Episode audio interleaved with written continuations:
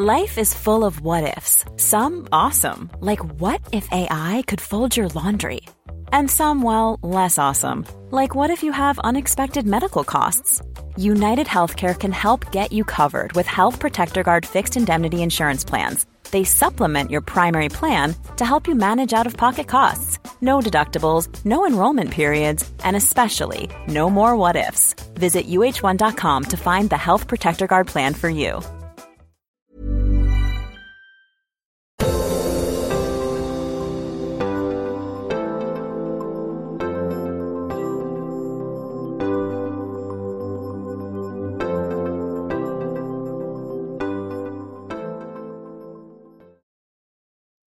Welcome back to Bring Home Sandrine, a podcast covering the disappearance of Sandrine Jourdan.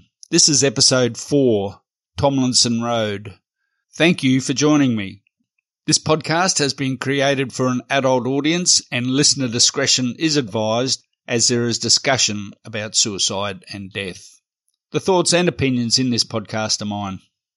Talk about the last few days being a roller coaster ride.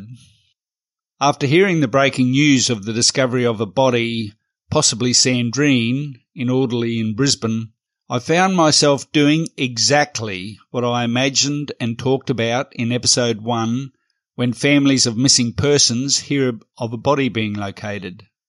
I switched TV channels chasing breaking news. I searched online news websites monitoring for updates. I called Christine. Christine had not heard the news. That was a difficult conversation I would prefer not to have had. I stayed up late, hoping to catch something new. Next day, same routine, TV channels, online news, radio news. By then, I was certain the body was not Sandrine. Later that day, I was certain it was Sandrine. By the time I went to bed, I had no idea whether it was Sandrine or not. I made a conscious decision to put the podcast on hold until it was determined whether the victim was Sandrine. Christine called Queensland Police, but no one called her back. She called again and spoke with two different operators. Neither operator knew of Sandrine nor the located body, but recorded her details. No one called her back. I was encouraging her to go to a police station and talk to an officer, it's too easy to fob off a phone caller. She later told me she drove to Burpengary Police and parked outside.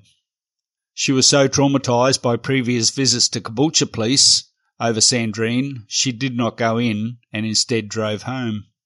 I continued to encourage her to go to a police station, not call, and just ask them to request the lead investigator of the located body case to call her urgently.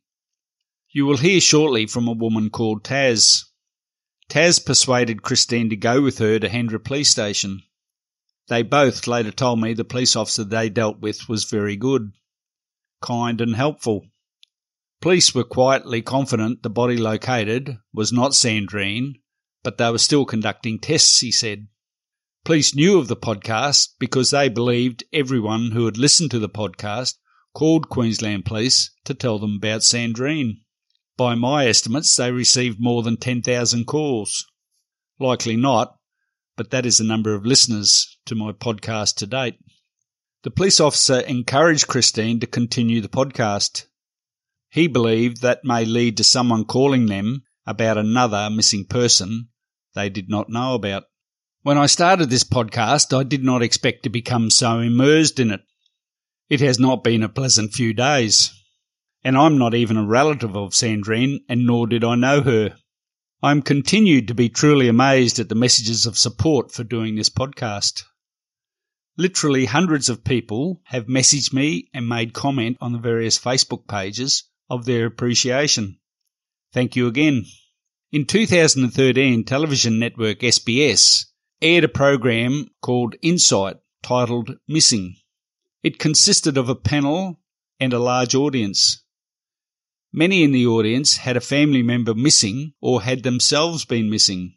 I had watched the program probably around 2013 or 2014, but did not remember Sandrine's case until I watched it again recently. So clearly there was some media coverage of Sandrine's disappearance. But I still believe there was not a blitz of coverage in the important early days. I guess with the passage of time, that coverage has disappeared or been forgotten.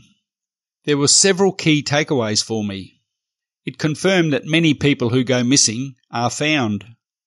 Around 50% of people who go missing suffer depression or mental health issues.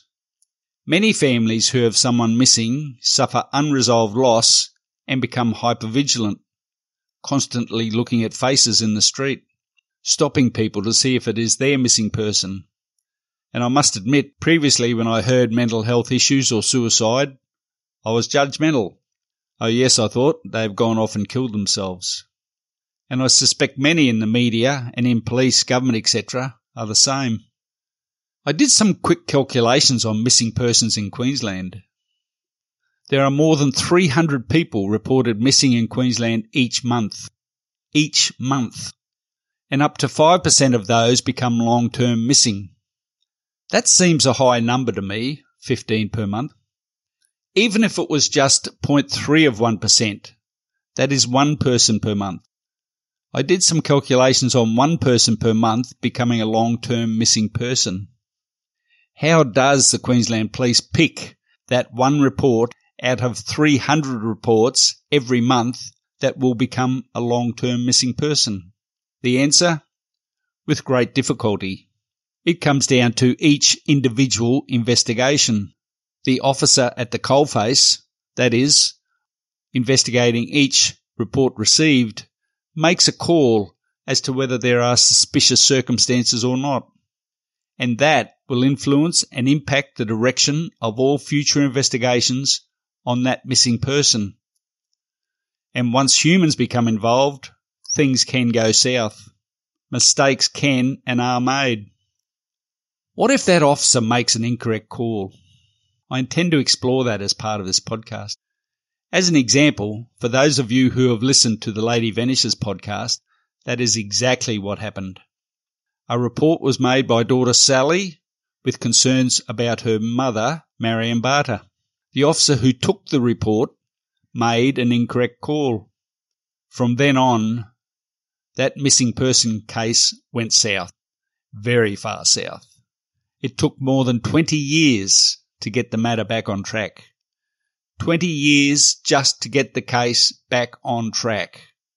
Another takeaway from the Insight program were descriptions made by various persons on the panel and in the audience describing missing person investigations across all Australian police forces.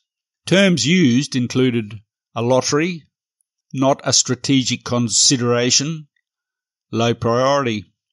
The lottery comment was made by a police officer who had worked in the missing persons section for many years. Not very inspiring. I came away from the program lacking confidence in governments dealing with missing people.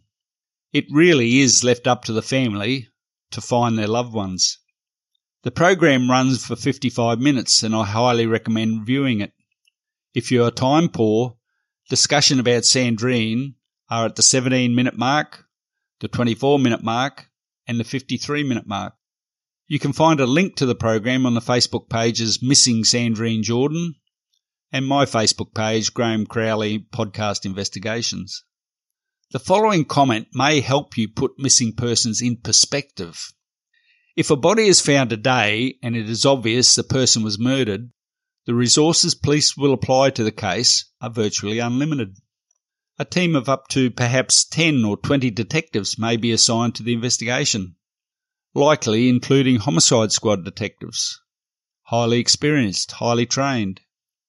Inquiries will continue for days, weeks, months, until they have exhausted all avenues. If a person is reported missing today, with no or little information as to what happened to them, it is likely the case will be assigned to a local detective in the area the person went missing, and they will investigate it when they get to it.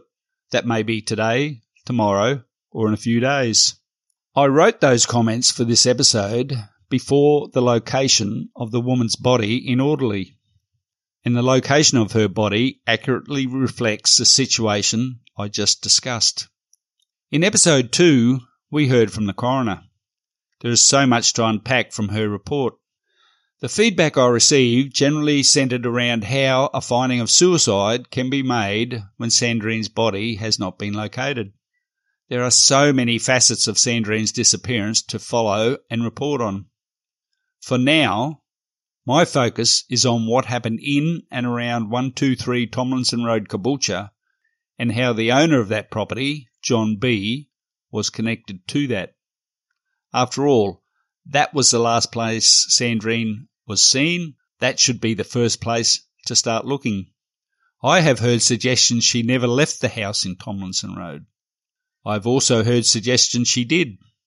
In due course, I will focus on the other three men mentioned in the coroner's report Rob P., who drove Sandrine to Tomlinson Road, Brad A., who was supposed to take Sandrine to a Buddhist retreat that day but didn't, and Ian C., who was Sandrine's ex partner. To refresh, John B. claimed Sandrine was at his house for about six hours that day. Around 5 pm, he was loading motorbikes to go riding. Sandrine was at the front gate, and then she wasn't. Of course, if I ever get to read the police file, no doubt we will be able to expand on that information. Christine, Sandrine's sister, had the following to say in relation to John O.B. If you find it difficult to hear her at times, she is saying that John B. used to ring her up in the middle of the night, usually drunk, saying they needed to search the back of his property for Sandrine. Johnno, he, until months after Sandrine went missing, years, I ended up having to cut him off because it was getting beyond the joke where I'd get phone calls at two o'clock in the morning, drunk as anything. You need to go and check the back of the property. You need to go and check the back of the property. The police never check the back of the property. There's a little bridge that goes in the back, blah, blah, blah, and describe the area to a T. So after him doing that about four or five times, at the time we had a person called Taz help offer to do private detective work for us, free charge, just trying to get work done. So she organised a cadaver dog. She went and spoke to the people that lived in Johnno's house at the time because he had sold the house. He'd sold the house prior to Sandrine going missing, but he had, for some reason, put an extension on it. The night she went missing from his place, he says on the current affair and to me in the past, he said that, or even even in that coroner's report, is that she went up to the front and that his her jacket was left on the post. Now we're talking a distance between here to across the road from that house. He also said to me that the whole time she was there, she kept on looking down the driveway at all times. On another message, he also told me that that afternoon they sat there drinking. The other person that was at the property, Teresa, uh, spoken to her she said, yeah, that her and Sand, him and Sandrine had had a couple of drinks. The last time she saw her, she was asleep on the couch. Okay, no. So she had gone to sleep on the couch. This is just before his son had arrived, getting dropped off to go to motocross. Then Johnno's explained to me that they had an argument out the front of the car because Johnno grabbed her laptop. And she's like, why have you got my laptop? Don't touch my laptop. And put it away. Grab the laptop back. And she goes, I'm going to go out the front while you're loading up and have a smoke, apparently. That's what he said, she said. After that, Johnno kept on contacting me every time he got drunk, by text or by phone calls, non-stop. He said the police never searched the property, they never searched down the back. You need to go and have a look down the back. Now, the owner of the property is Jane She's actually sold it since. I actually just spoke to her the other day because she contacted me, um, telling me that the property is being excavated and everything else, and that she's gone and spoken to the construction workers to be on the watch out for remains. That's the one good thing is even as though it's been 10 years, we still have a lot of people mm. that are fighting, trying to get justice for Sandrine. But my thing was when Tasmila, my daughter Ashley, and everybody else. Went and looked at the, so the back of the property, ran, and then there was a creek, which was also Jan's property. So backed onto hers. She said to me that she often found Johnno down that back corner of the property, wandering around. One time he said that as the floods took all his pots for his plants, so apparently that's what he was looking for. pot plant. So that was one time that she caught him down there. Like she said, she couldn't see from that part of the point of property. They found the remains of a Hessian bag. They found gel. They found like remnants of material, wool. Um, and then they found a rolled up piece of carpet with plastic and a pair of black dress pants, women garments in it. My sister was last seen apparently wearing black pants, a mauve coloured jumper, and she also carried uh, a green knitted bag that she used as a handbag, but the old Hessian school bags that you could either turn into a backpack or use it as a strap. One of those. She always carried that with her. And apparently that's what she was seen by other witnesses this is about the same time that he called my brother up, Philip, at 10 o'clock at night, saying Sandrine's gone missing. I don't know where she is. She's just taken off. We don't know where she is. And I don't know why, because we were going to move in together. We were going to, she was going to move in with me and everything else. Turns out Johnno had a infatuation with my sister and wanted to marry her, but my sister always refused. She always denied it, always refused it. As far as she was concerned, he was a friend and a friend only, and she made that quite clear to him. We all, all the whole family's aware, aware of it. That's why she actually stopped working for him. In 2016, the Channel 9 program A Current Affair, ACA, ran a story on Sandrine's disappearance. I thought they went to a great effort to cover the circumstances of her disappearance. Well done. ACA tracked down and interviewed three of the men mentioned in the coroner's report John, Brad, and Ian. Whilst ACA named all three men, I will only be referring to them by their Christian names.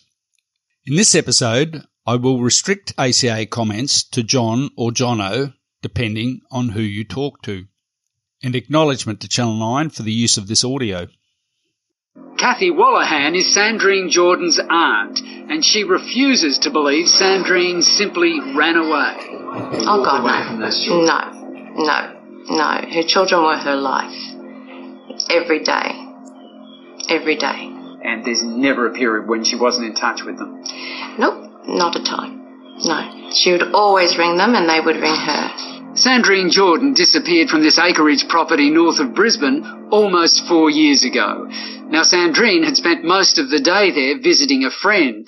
That friend, John, is one of the people her family are hoping can help them work out what happened. Chris Allen from A Current Affair, John. Yes. Just wondered if I could ask you some questions about Sandrine Jourdan. Uh, you can, yeah. John used to work with Sandrine, and the two became friends. Obviously, you were the last person to see her alive. Yeah. Yeah. You've no idea what happened to her. You were the last person to see No, her I that don't. day. No, I had no idea. John says he's been interviewed by detectives about events that day, but denies he had anything to do with Sandrine's disappearance. Hey, the family seem to think you've given conflicting versions of what happened. They say at one stage, say she left quietly out the front. At another stage, she ran out the back and hid in the bush. No, I've given possibilities that I thought may have happened after I last saw her. I had no opportunity to hurt her. I had no reason to. At this point, a current affair then speak with Sandrine's brother, Philip. There's got to be somebody that knows. You know, that Sandrine and Justine just go missing. There's got to be a clue. Sandrine's brother Philip got a call from John the night his sister disappeared. I didn't know him. And um, he seemed quite concerned about Sandrine. And of course, I guess at that point you didn't realise that he was probably the last person to see her. That's right, yeah. Um, he mentioned to me that um, Sandrine left the house with a purse in hand. And that's it. At this point, ACA jumps back over to John. Well, if you were concerned about her welfare, why didn't you go to the police? I'd actually promised to Sandrine that I wouldn't call her brother. She didn't want anyone to know where she was. And I had to break that word because I was worried about her. Just a quick hi and peace be with you guys. Alright, see ya. Sandrine sent regular messages to her children, who split their time between Sandrine and her ex-husband. And the final word from Brother Philip. I miss her company. I miss her company of her kids, of her children we used to spend time with. Um, and, the, and family gatherings we used to have. When she disappeared, Sandrine was looking for somewhere to live, having recently broken up with her ex-boyfriend, Ian. Six months ago, one of the locals told Sandrine's family that this property had never been searched. Now, this property is just a few doors down from where Sandrine was last seen. So family and friends got together and conducted their own search, and you won't believe what they found. They had found some material which was similar to this material here that we've just found here, so the police obviously didn't see that. Um, black pants, a bra, um, some sunglasses, and some shells, and Sandrine loved her shells. The clothes, which were wrapped in an old carpet, matched the description of what Sandrine was wearing. Jan, who rents the property, remembers it well. And she came up visibly shaken, and she said, I think I'm going to have to call the police. I said, why? What's wrong? She said, I've found clothes similar to the ones Sandrine was wearing when she disappeared. Oh, no. Next minute, there was coppers everywhere. No, they said they would DNA test it, and it would take some time to do that. But um, it's been six months now, and we've heard nothing. And just bear in mind, whilst the ACA reporter mentions the three men whose names were given in the inquest, in this episode, he is only speaking to John B. There was junk all over that property when I bought it, including clothing. Anything could have been washed up. All three men have been interviewed by police. None of them have been declared a person of interest. And all three claim they've suffered as a result of Sandrine's disappearance. Can you think of any reason why anyone would want to hurt Sandrine? Again, there's different possibilities there, but I can't prove anything, so. I have listened repeatedly to that comment made by John B, and I still cannot fathom exactly what he is hinting at. The police won't discuss Sandrine's case with us. We've been told they've run out of clues and passed the matter to the coroner. So now the family's only hope is that the coroner can come up with some kind of explanation. In the meantime, they're struggling to let go of what's happened. The neighbour referred to in these stories, Jan, who previously lived three doors down from 123 Tomlinson Road, now lives on Bribie Island.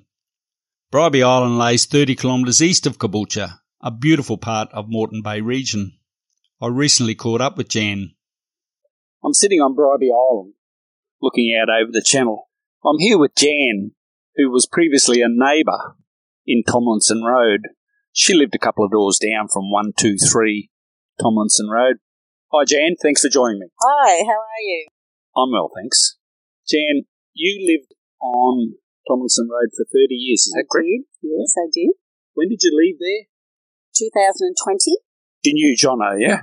Yeah, I used to work for him for a little while. Why did that stop? I don't know. I felt like he was watching us all the time. I don't know. I just felt uncomfortable. How well would you say you knew Johnno? Not real well. No. Just a neighbour. Yep, yep. Did you know Sandrine? No. Never met her? No, never met. No. Never saw her? Never saw her. Can you tell me about Friday, the 13th of July 2012, or what you remember of that day? You mean the what I heard? Uh, I don't know what time it was, but I was out the front of my place and I heard three gunshots. And I know that there is a rifle range up the back of uh, Caboolture Showgrounds, which is at the back of me. But it was not that. It was very close and it comes from the direction of John's place. And you told me you're not sure if it was Friday, but it was around that day. Is that right? Yes, that's correct. And you can place it around that time. How? Well, the police put up a little tent and they wanted all the information. And it just worried me so much that I heard, I had heard these gunshots that I thought, I've got to go over and tell them. So it must have been a couple of days before that. I've worked out the tent that you're talking about probably went up on the 18th of July uh, the Wednesday. So it was some time before that that you heard the gunshots, yeah? Yeah, yes, yes, that's for sure.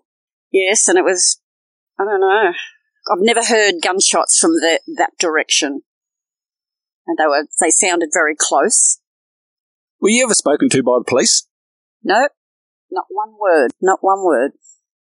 They all came into my property, uh, the detectives and everybody, through my gates, down the back, where her clothes were found on my property, but never stopped to ask me anything. Now, this is hearsay, I know, but you heard a story, the story was told to you about the day Sandrine went missing, is that right? Oh, yeah. Uh, on the Friday, I can't even remember who told me, but I was told that they were going to take the boys over to the showgrounds to race their bikes, motorbikes, and they were, he said to her, go up, can you go up and open the gate? I've been there 30 years and I have never seen that gate shut. Never. They had no dogs or anything, so no. No, I don't believe that at all. Did you ever see Johnno wandering around your property? I did. I don't know what I was doing. I was outside one day and I just looked down the back and Johnno was walking across the back of next door and my property. He was looking around, kicking things with his foot.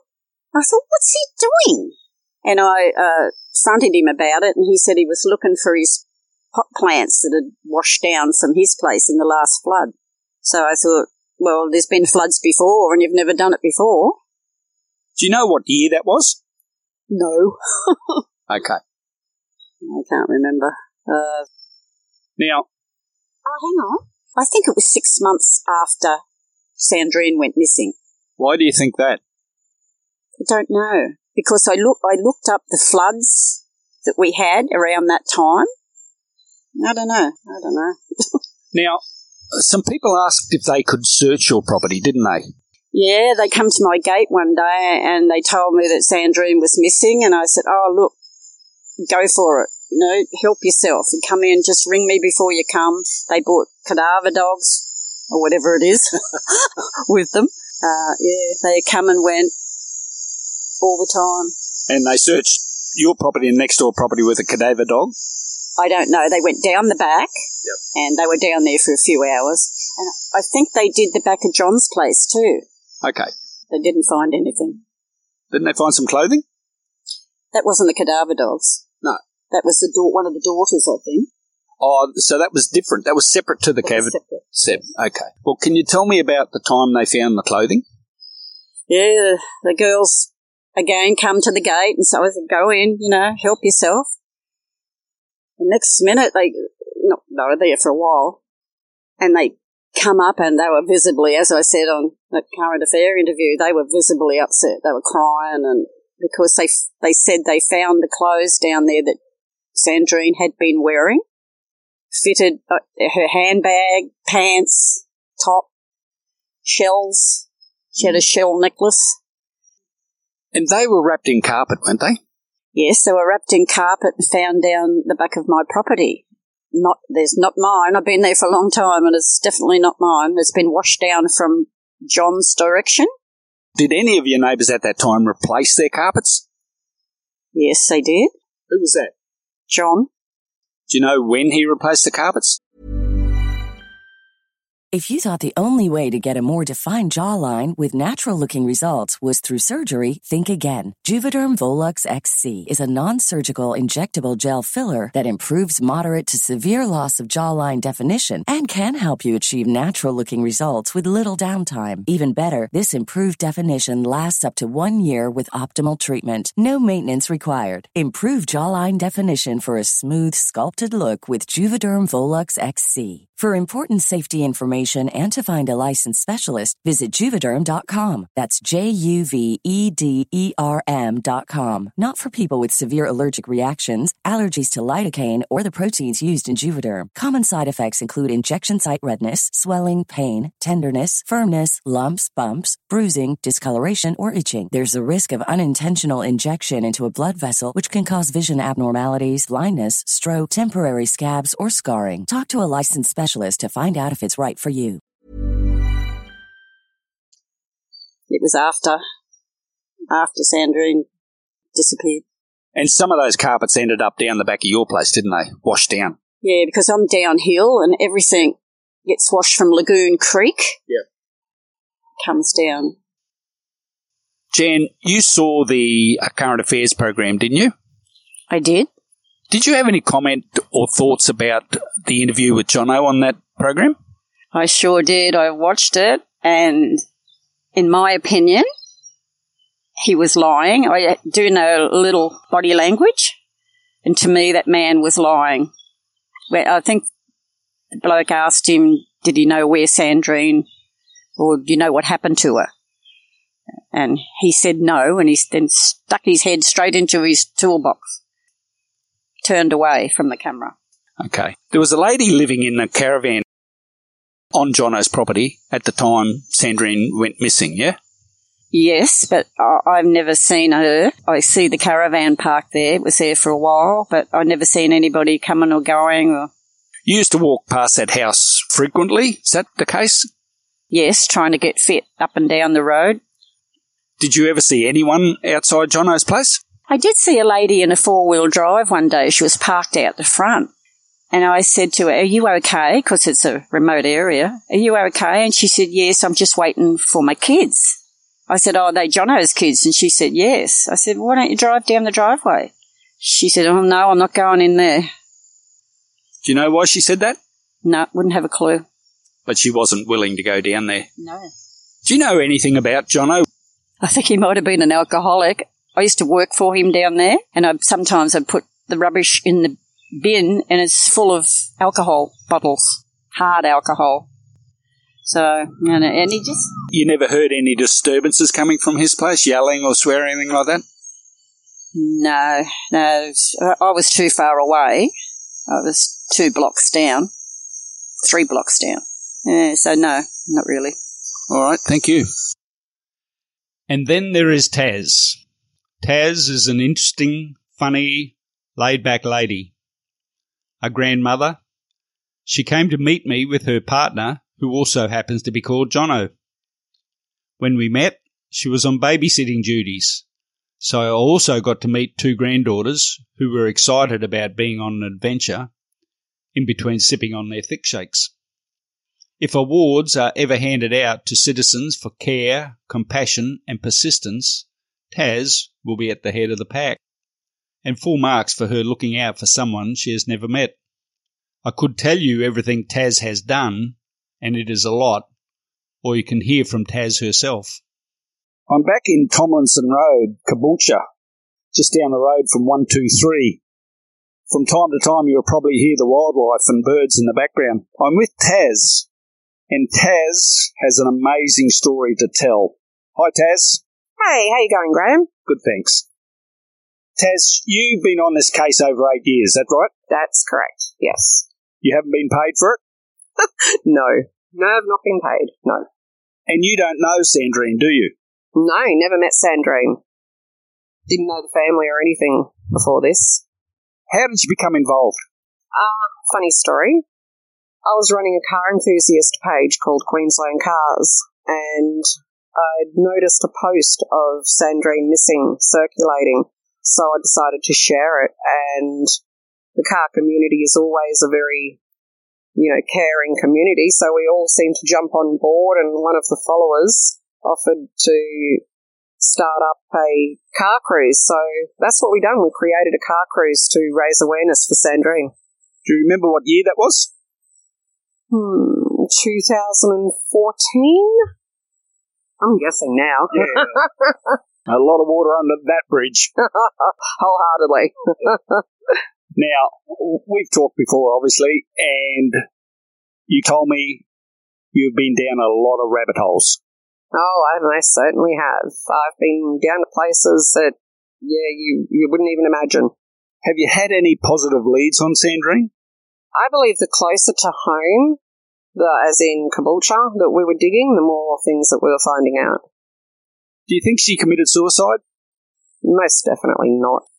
Do you have any suspects in mind for her disappearance? Yes. One or more? I think more than one. Now, we're here. at, What can you tell me about 123 Tomlinson and Johnno, the previous owner? Well, there's definitely a lot of history here, isn't there? Looking at it now, I cannot believe how much it has changed from even when I very first came out here. Uh, I've spoken to John a few times. First of all, I would actually like everyone to know that there seems to be this picture painted with the media on how things went that day that Sandrine was dropped off. Uh, first of all, it was not her mother that dropped her off here, like I have seen. It was Rob from Linfield Drive. When Sandrine arrived at Johnno's property, there was another lady there by the name of Terry. Uh, she actually resided on the property out the back in the caravan. She'd been there for, oh, not too long, I think weeks, if that, she'd been there. Yeah, so when Sandrine arrived, it wasn't just John alone at that property. Terry was also there. I've spoken to Terry, and she sat down, had a cup of coffee with Sandrine. They had a chat for a good while. I think she estimated approximately an hour. They were sitting there having a chat. Sandrine had spoken of her children, on how much she missed them and how much she loved them. Terry was able to observe throughout the day the goings on of what had happened, where John appears to have a lot of blanks he pulls up. Terry had seen Sandrine helping John working on the bikes. Uh, at one stage, even asked Terry if she could borrow a screwdriver because she was working on the bikes herself. Terry had also seen Sandrine and John walk down into the bush, into his back paddock. They just went for a walk. They returned a short time later. Uh, towards the end of the day, when Terry had observed that the two boys had arrived, one being John's son and another being his friend, was shortly after she seen what she thought was Sandrine sitting in the front of John's vehicle as they were loaded up, ready to leave with the bikes she'd turned around to do something in her van, and when she looked back, they, she'd seen the vehicle going down the driveway, and they were leaving. And that's how she thought Sandrine had left the property. Did the police interview Terry? I'm going to make a presumption and say yes. While saying that, I have come across that many that they haven't interviewed, myself being one. I don't think that they have actually done much work on this at all. You've interviewed John, Johnno, yes? Yes, multiple times. What can you tell me? Ah, uh, confusion. If there's one thing that is irregular with John is one, his love of Sandrine. There's no doubting he loved Sandrine. And the second would be fear. He is absolutely terrified to talk. Why? Well, we, would have to ask him that.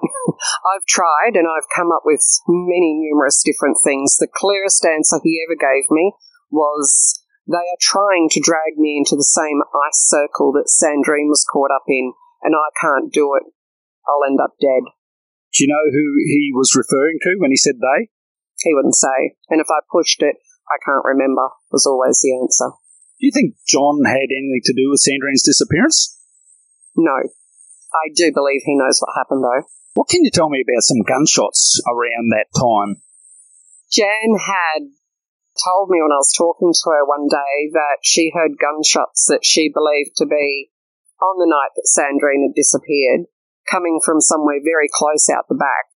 When she approached police when they had the tent set up down the end, she told me that they had said to her it's probably from the gun club and pretty much told her to go home she said that she knew she she lived here for over twenty odd years or so, and she said, "I know the sound of the gun club, and that wasn't the gun club." She says. I mean, if you look down there, you can see where the driveway was, where those brick. Yes. Yeah. So you see here the driveway, the gate over there for the church. Yes. The church had an event that night at five thirty. They had people coming and going. They were wrapping up their event and getting ready to head off that gate was open, cars were coming out of there to leave. If Sandrine was standing up at the gate, like he originally stated, well, he stated that to police, surely somebody at that church would have seen her driving straight past her. I mean, how many metres? That's stuff all. They would have seen her. Somebody would have seen her. That gate to the church is almost uh, immediately across the road, isn't it? And it's probably only 80 metres between the two. Yeah, it's very close. And, you know, these are people that I went and spoke to all of them and they gave me the reassurance that they had put a thing over when they had their church thingy. They had actually asked all the followers there, you know, have, has anybody seen anything? Encouraged them to call police if they had. And there was nobody that came forward from there saying that they had seen anything untowards that night. Now, as far as you're aware, the police searched 123 Tomlinson. Oh, maybe they pretended to. You, you don't know what they did or didn't do? Oh, I know plenty of what they didn't do. Yeah. I'm asking what they did do. I really don't know what they did do. um, but I believe they did not search the two adjoining properties. Do you have any knowledge of that? I can tell you that they did not search any other of these properties. So on this part of Tomlinson Road, as you can see, there were four properties, four houses, all on a uh, five acre block each. They did not search these other three properties, they went all the way around them. So I started with Jan's and found the clothing there.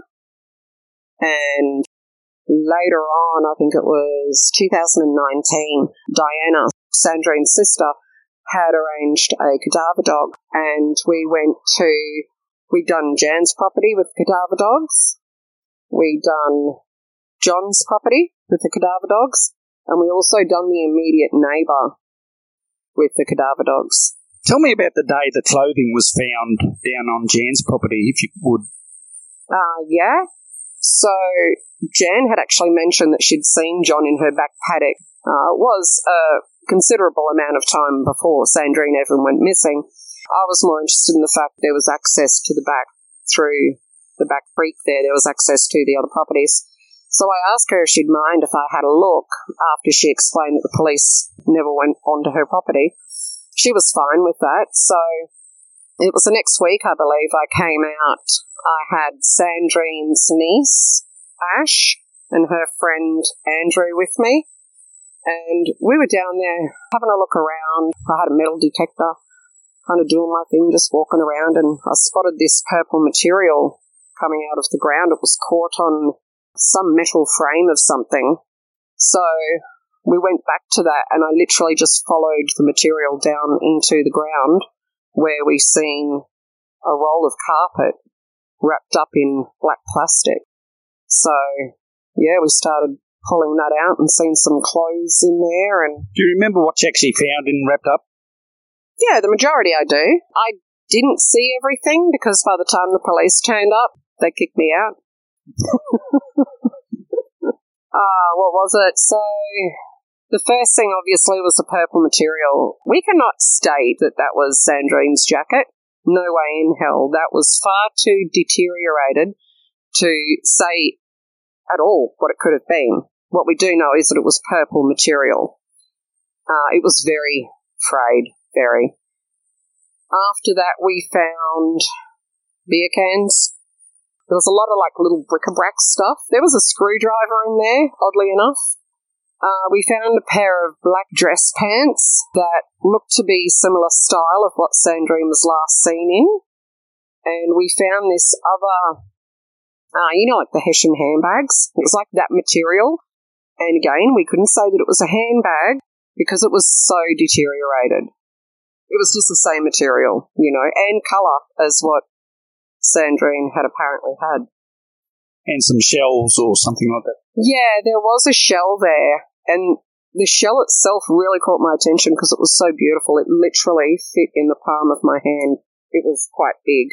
That shell with, like, there was heaps of other stuff there that I didn't go into. Oh, there was a bra. We found a bra. After that, I decided to come up and ask Jan if she had ever dumped anything down there or, you know, anything along those lines, if she knew about it. She came down and had a look and she was like, I have no idea. So we decided we needed to call the police then. Did uh, John drink? Oh, yes everyone can tell you that John was drinking a lot at that stage. You mentioned before Jan saw John down the back of his property before Sandrine went missing. Are you sure about that? Yes, she said that it was the 2011 floods. The water had washed a lot of his plants down because he had a nursery up there. And she said she stuck her head out the door one day because she thought she'd seen someone down the back paddock. And she looked, and it was John down there trying to catch all of his plants that had been washed down. She told me she thought it was after Sandrine went missing. Definitely not. No. No. No, it was before. She's the one that actually told me it was the 2011 Okay.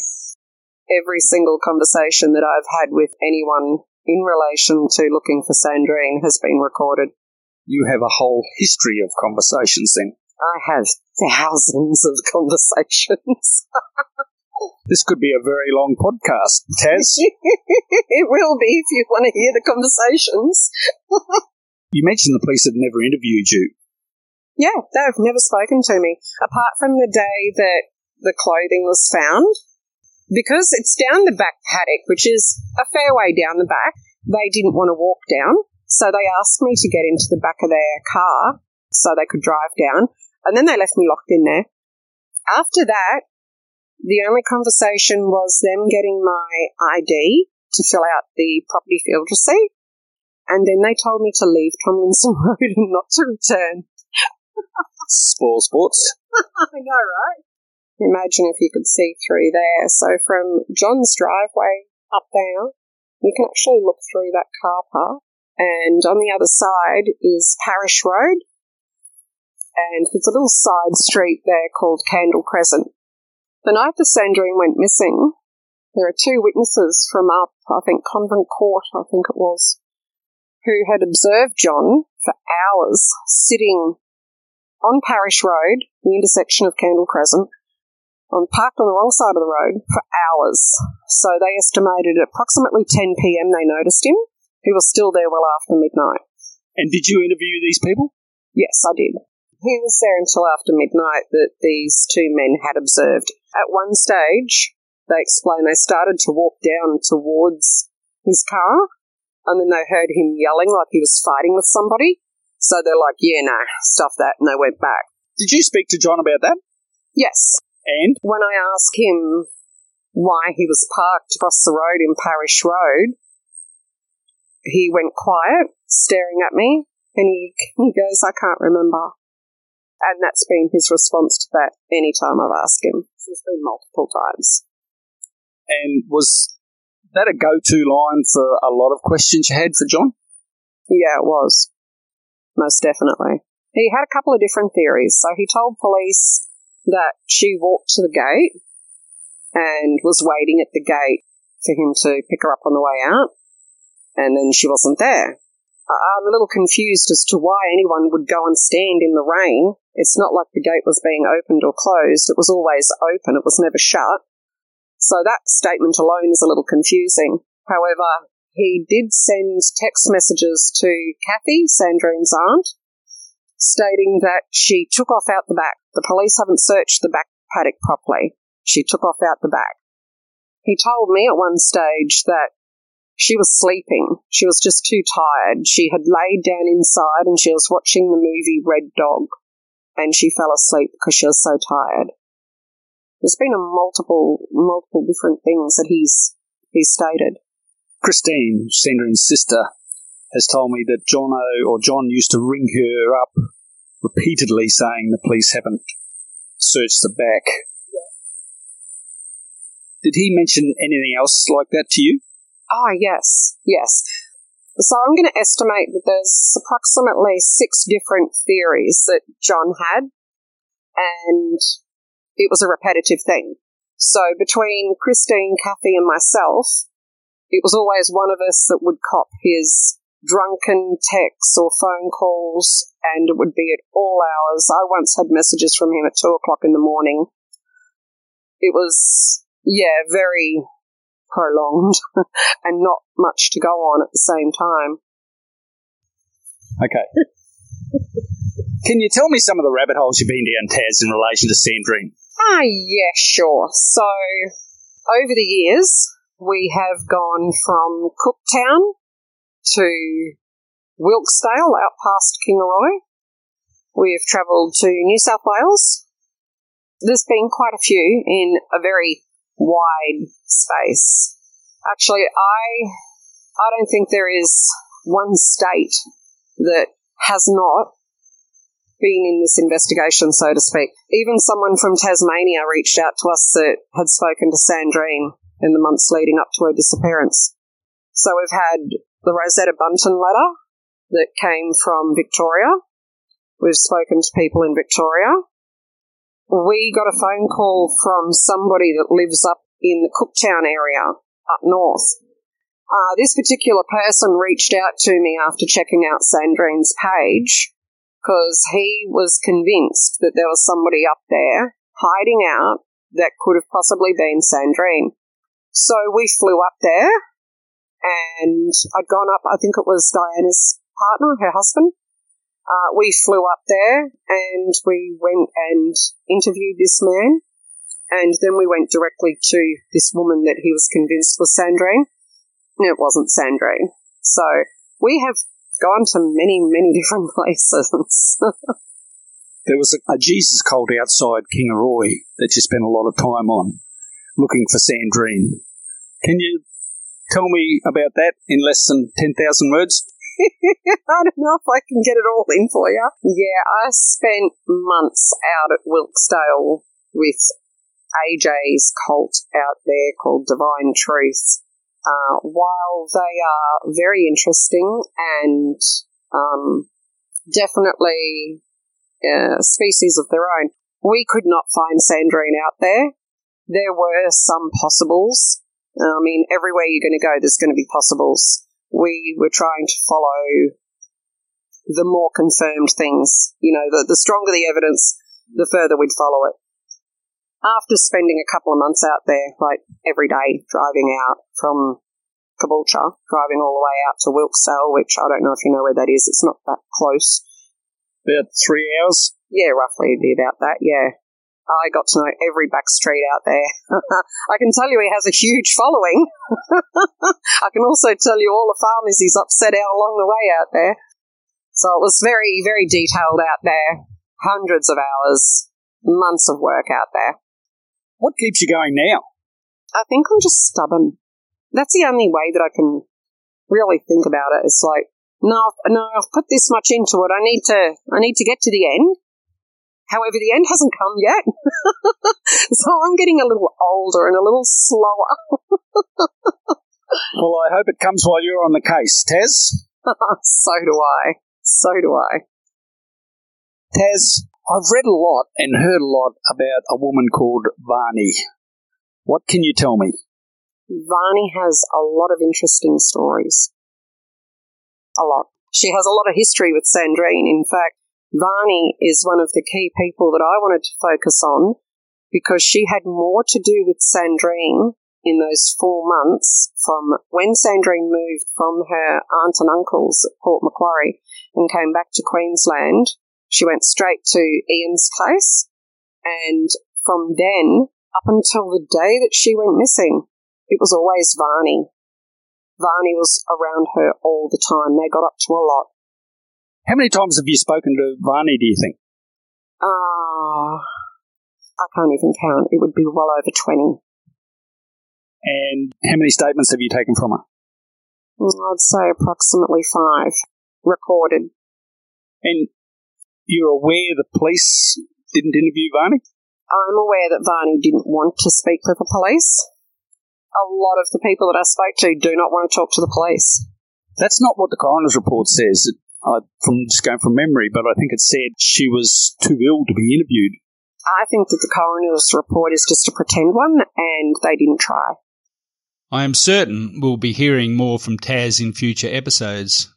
As she said, she has thousands of hours of recordings. And with Taz's help, maybe we can even bring home Sandrine. Regrettably, I do not think we can rely on the government to bring her home. In episode 2, I had my lovely daughter in law, Kate, read out the coroner's report. This was point 31. 31. Police established she stayed with a friend called Varney B., who was said to be alcoholic and too unwell to provide a statement. You have just heard what Taz said. I have read a statement taken by Taz and signed by Aveni. I believe it to be that person named in point 31 of the coroner's report. I find that disturbing. What else is wrong with the coroner's report? But to be fair, we do not know yet whether that was a finding by the police or an interpretation of the police report by the coroner. If the coroner read the police report accurately, I will be keen to find out why police simply didn't report Varney as refusing to provide a statement. There is so much to analyse from all these conversations. I do need time to mull them over. And please feel free to give me your thoughts. I do work better if people give me angles I may not have considered. But I will say this. If you think Johnno is somehow involved in Sandrine's disappearance, fasten your seatbelt, as we have a long way to go yet. That's it for Tomlinson Road. Please join me next time, where we continue exploring what happened around Tomlinson Road on that fateful Friday, 13 July 2012. If you have information about the disappearance of Sandrine Jourdan, I'd love to hear from you, particularly if you contacted Queensland Police about her disappearance but were not interviewed, or where you were interviewed and you feel your information was not acted on. I would also like to hear from you if you have previously posted information on the Facebook page Missing Sandrine Jourdan that you believe is significant and relevant. There are so many comments on that page it is easy to overlook something. And no disrespect to the fine, excellent work the admins do on that page. They really do a great job. You can contact me directly at my email address, graeme5353 at live.com. Discretion and confidentiality is absolutely guaranteed. If you would prefer to remain anonymous, that too is fine. Go to the website of one of my other podcasts, www www.whokilledleanneholland.com. You can email me from there. Your email address is not recorded on that website. I have placed these contact details in the show notes for your reference. Please rate and review the podcast for me. It does raise the awareness of the podcast and through that, Sandrine's disappearance. If you follow the podcast, you will be advised when a new episode drops. The Facebook pages are Missing Sandrine Jourdan and Graeme Crowley Podcast Investigations. This podcast was made possible with the grateful assistance of the ACAST Creator Network. Music Inevitable Hope by RKVC. You'll find all my contact details in the show notes at the end of each episode. Thanks for joining me on this journey